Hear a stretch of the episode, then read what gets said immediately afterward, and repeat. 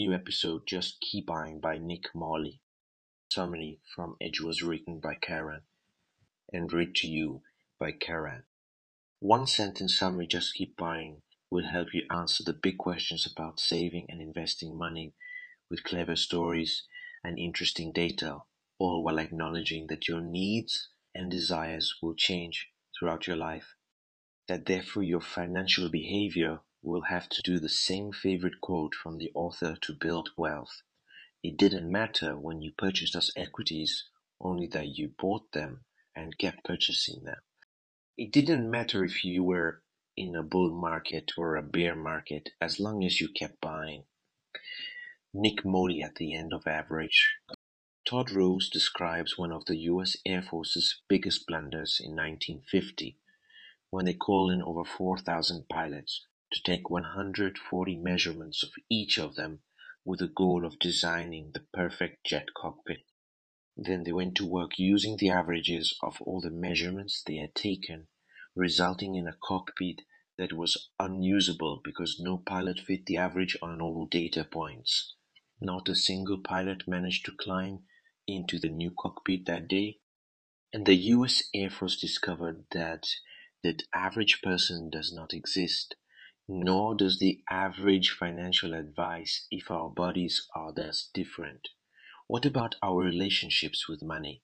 According to Nick Maggiulli, the variation is unlimited, which is why one size fits all finance suggestions don't work. Maggiulli offers a different perspective, utilizing observations from nature and scientific facts to teach us that we must adapt our financial behavior over time. Here are three lessons from the book that can help you answer your money concerns in fresh ways again and over. One, instead of saving a fixed proportion of your income, save more when you earn more and less when you earn less. Two, the greatest approach to save more is to earn more, rather than reducing spending to the point of misery. The true question money pushes us to address is what's essential to us in life. Let's revamp some obsolete financial information and examine what's behind the concept to just keep purchasing. Lesson 1 Abandon a fixed saving rate in favor of saving what you can. When you can, the Dolly Varden and trout and Alaskan fish species puzzled biologists. For decades, despite only having a brief window of abundant food each year, when salmon laid eggs in their waters, the fish continued to thrive year-round. How did they do it? Eventually scientists discovered that the fish shrink and grow their digestive organs depending on food availability.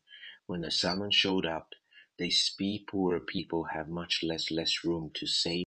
If your entire income goes to rent and food just taking it away, that won't help. But even richer folks find their income varying dramatically over time. Personally, my income in 2020 was twice as high as in 2021. I couldn't possibly have saved the same amount in both years instead of obsessing over some fixed savings rate and then feeling bad when you don't hit it. Try adjusting. When things are going well, put away a little more for glue. I got carried away in the bull market when my assets went up. I focused more on managing my assets. I moved money around from position and into position B with no effect. I worked less and spent more time looking at market news, of course. When the music stopped, my portfolio went down just the same as everyone else's. What I should have done, according to trader and investor Carter Thomas, is leave the market alone. Just like in a a B market, had I focused more on work my portfolio would have behaved almost identically, but I might have doubled. My income chances are your biggest lever. To save more is to earn more. Spend less if you earn $3,000 per month and spend $2,000 per month. If you cut your spending in half, your savings only double. But what if you learn how to make $10,000 per month? You could quadruple your savings and still spend the same money most people cut costs until they're miserable, but that's not a sustainable path to retirement. What good is it if you only got there by being stressed out for 30 years instead? grow your income, as Judy suggests. And of course, one way to do so is to just keep buying, continuing to buy broad stock market ETFs that will lead to a portfolio income over time.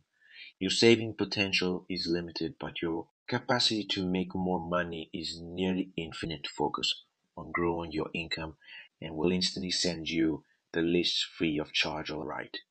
Let's dig into lesson 3. Money's real challenge to us is figuring out our priorities in life. One reason we're also stressed out about money is that financial advice everywhere makes us feel guilty about spending it. Be a diligent saver. Remember your retirement. While these tips are well intended, their constant presence has led to a culture in which we're always anxious about money. Moody quotes a Gallup poll showing that if we're too stressed about saving money, that stress actually outweighs the benefits we gain from the savings.